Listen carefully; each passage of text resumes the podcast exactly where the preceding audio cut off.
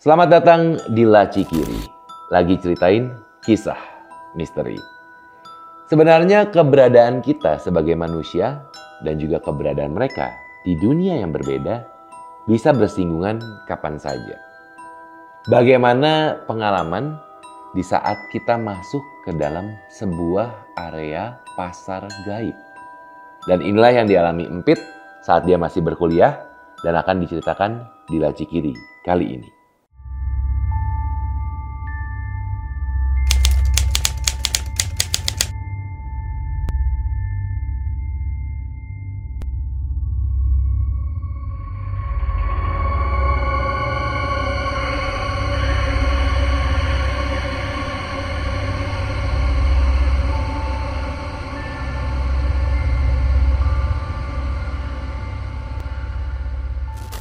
Pit, terima kasih uh, sudah meluangkan waktunya di Laci Kiri. Iya, Pak. Lagi ceritain kisah misteri. Iya, benar. Kenapa mau ketawa?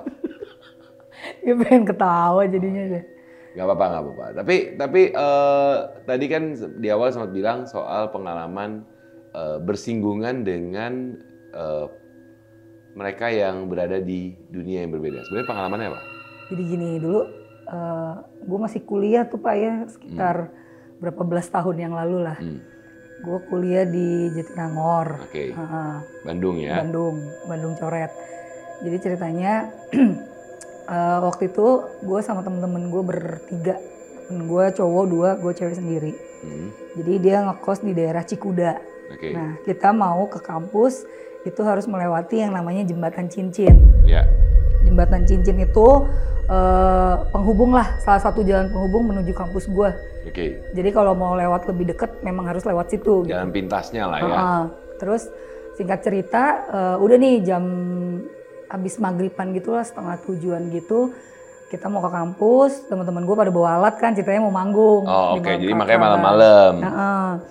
Terus setengah tujuan kita jalan, uh, lewat tuh apa namanya si jembatan itu kan udah kelihatan hmm. kan tuh pas baru baru dari depan itu udah kayak uh, udah nggak enak tapi biasa aja gitu begitu hmm. masuk begitu udah masuk ke jembatannya jalan set gue langsung megangin temen temen-temen gue ini di kiri kanan gue hmm. yang cowok-cowok ini jadi gue megangin dia terus gue merem hmm. gue merem gue gue teriak-teriak tuh uh, eh eh lu pada di mana? Pada di mana? Lu pada ke mana? Gue bilang terus okay. apaan sih lu orang gue di sini? Enggak enggak ini di depan kita rame banget. Gue bilang gitu kan. Terus uh, teman-teman gue bilang lah orang lu merem dari tadi. Rame hmm. dari mana? Justru karena gue lihat ini rame banget makanya gue merem okay. gue bilang. Terus uh, apaan sih Pit? Orang kita cuma bertiga gitu kan. Enggak enggak gue ngelihat. Jadi tuh gue ngelihat pak di jembatan itu orang kayak pasar gitu pak jadi padat padat jadi kiri kanan kan di bawah jembatan itu jurang tuh pak sungai hmm. gitulah yeah. jadi uh, di jembatan itu ada ya kegiatan jual beli gitu pak pasar lah ada yang jualan mainan anak-anak tuh yang dari bambu. Jadi okay. si si bapak-bapaknya itu penjualnya itu pakai topi caping gitu ya, yeah. kayak topi, topi bambu gitu. Yeah. Terus uh, di depannya lagi tuh ada yang kayak jualan ibu-ibu jualan pecel gitu. Terus pokoknya pasar lah gitu. Terus sepanjang jembatan, sepanjang itu, jembatan itu yang lu lihat. Uh, dan itu rame. Oke. Okay. Uh, ya rame rame gitu. Terus jalan kan terus terus tapi gue masih sambil teriak-teriak wah gila ini gue liatnya yang gue lihat nih banyak banget gue bilang terus ada kayak anak kecil tapi hmm. pakai baju-baju Belanda gitu pak okay. baju-baju sekolah-sekolah yeah. Belanda gitu kan terus uh, akhirnya gue megangin temen gue terus terus temen gue bilang apaan lu? Lu nggak lu nggak ke mana-mana kita di sini doang bertiga. Gue bilang enggak enggak asli gue ngelihat ini banyak banget gue bilang. Terus udahlah tuh kan mau mau nggak mau gue tetap harus ngelewatin itu kan yeah. sambil temen gue megangin gue terus.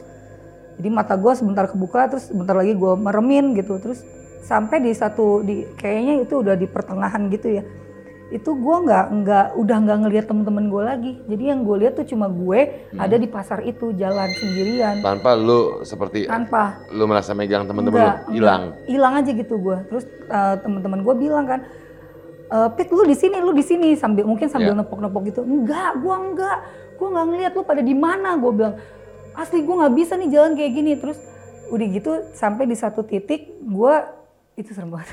Itu ada ada nenek-nenek di depan gue jadi kayak eh, bukan pas depan persis ya. Jadi ini ini gue nih depan neneknya lagi tuh masih ada si nenek-nenek itu. Dia pakai baju kebaya yang udah lusuh gitu loh pak. Terus kondean. Ya. Terus udah gitu badannya bungkuk inget banget. Badannya bungkuk dan dia megang apa mikul kayak kayak buat mbok jamu gitu loh. Iya. Terus gue lihat dia.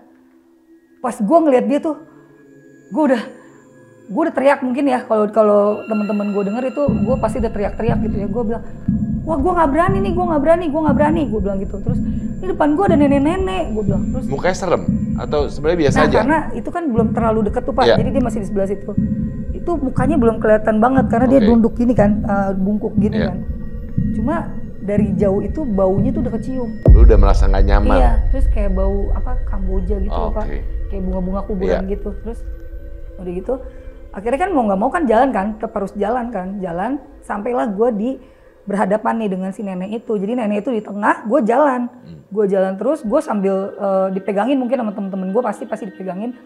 Terus gue bilang, tolongin gue nih, neneknya di depan gue gitu. Jadi si nenek itu, ih, nenek itu lihat ke gue pak Hmm. itu senyum menyeringai gitu loh pak yang yang gitu Aduh, iya, bagusan iya. banget.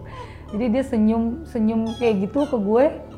Terus dan itu kan pandang-pandangan ya? Iya. jadi gue yang antara gue kalau gue nunduk juga tetap gue harus ngelewatin dia gitu Iya. kan udah mungkin gue udah teriak-teriakan aja di situ. Gue tolongin gue gue nggak ngelihat. Jadi sepanjang jalan itu gue nggak ngelihat ada titik uh, Terang selain lah, jembatan iya. itu. Jadi itu sepanjang itu yang gue cuma jembatan doang. Gue masih teriak-teriak di situ. Tolongin gue tolongin gue ternyata gue udah nyampe di depan kampus. Udah mau masuk ke pintu kampus pintu belakang kampus gitu. Tapi yang gue lihat tuh gue masih, Masih di jembatan, jembatan. gue masih di jembatan terus terus gue masih teriak gue masih di jembatan tolong pegangin gue. Gue bilang lu udah dipegangin lu udah dipegangin kata dia. Sampai udah gue udah mau masuk ke pintu kampus belakang gitu. Terus di situ akhirnya dibantuin sama orang-orang karena gue udah teriak-teriakan.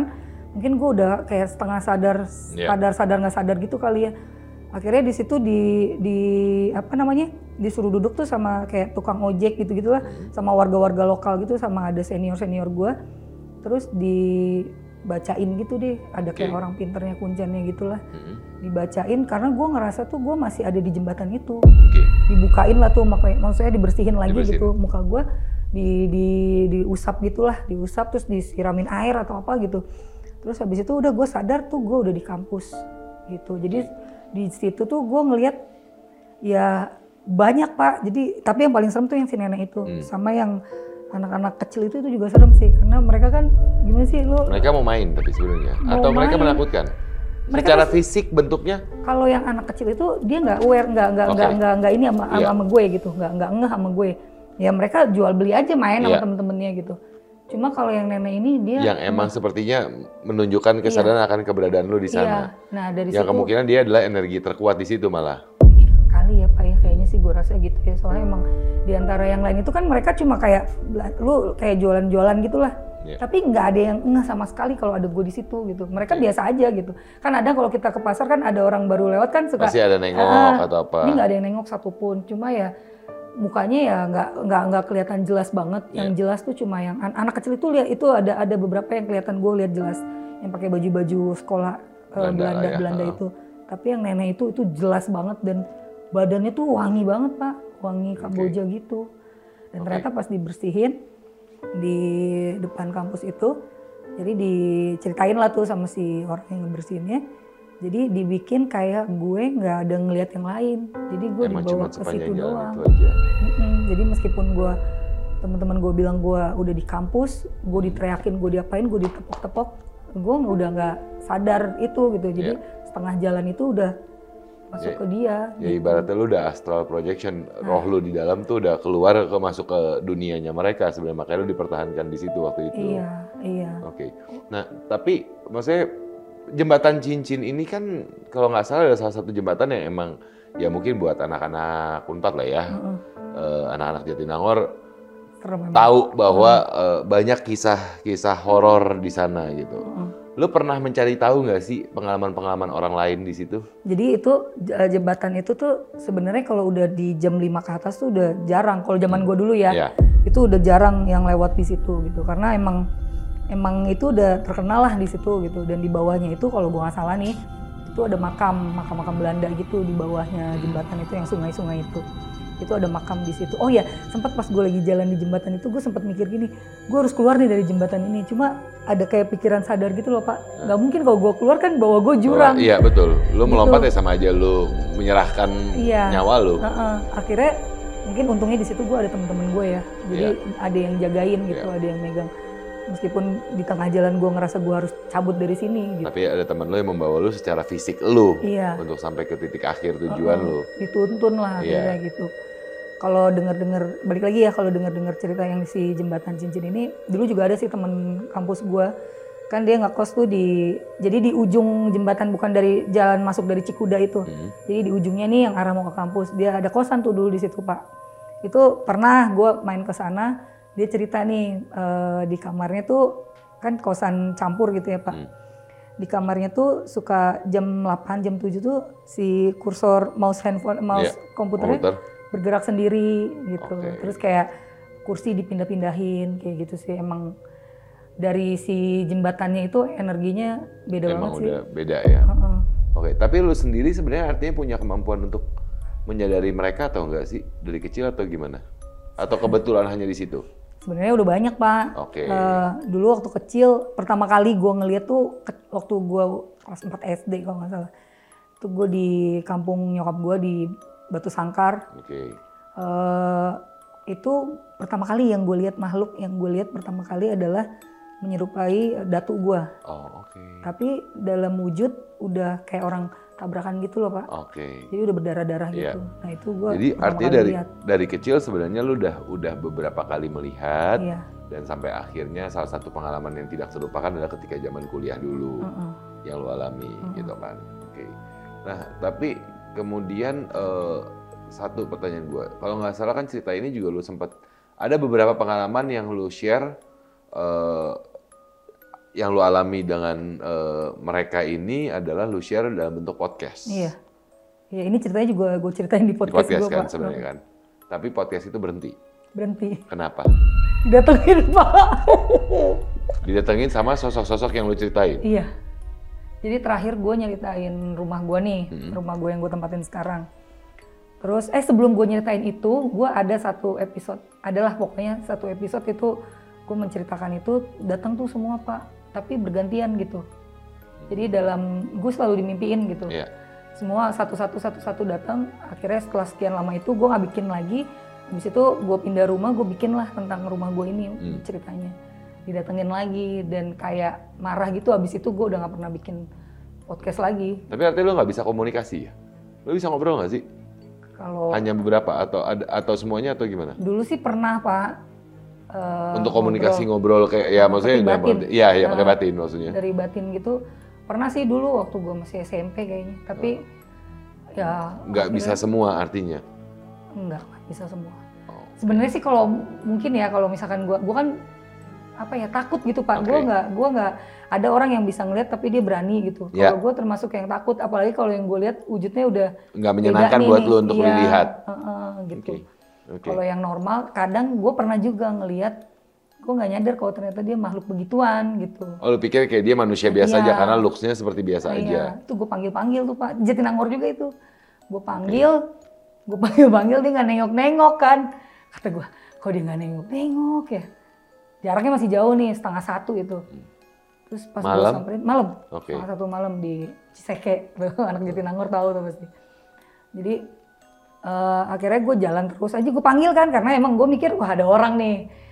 Lumayan nih ada yang nemenin gue nih jalan sampai deket kosan. Ternyata pas udah jalan, harusnya kan kalau kita sebelahan gitu kan dapet sampingnya Iya. dia ya pak. Ini nggak punggungnya doang. Jadi ini orang nggak ada sampingnya, Oke. itu punggung doang udah. Udah gitu gue udah jalan udah jalan berapa langkah ke depan gue baru ngeh. Wah kayaknya ini bukan Bukan makhluk manusia. bukan bukan nih. manusia. Iya. Udah gue lari pak. Oke, jadi artinya sebenarnya lu lebih banyak rasa takut yang lu miliki ketika lu berhadapan dengan mereka. Iya. Itulah kenapa lu memilih untuk sebisa mungkin tidak berinteraksi, Iya. berkomunikasi dan kalau bisa emang tidak melihat Enggak, keberadaan mereka. Mm-mm. Oke, baiklah. Tapi bagaimanapun, Pit, terima kasih banyak sudah eh, membagikan pengalamannya di Laci Kiri kali ini.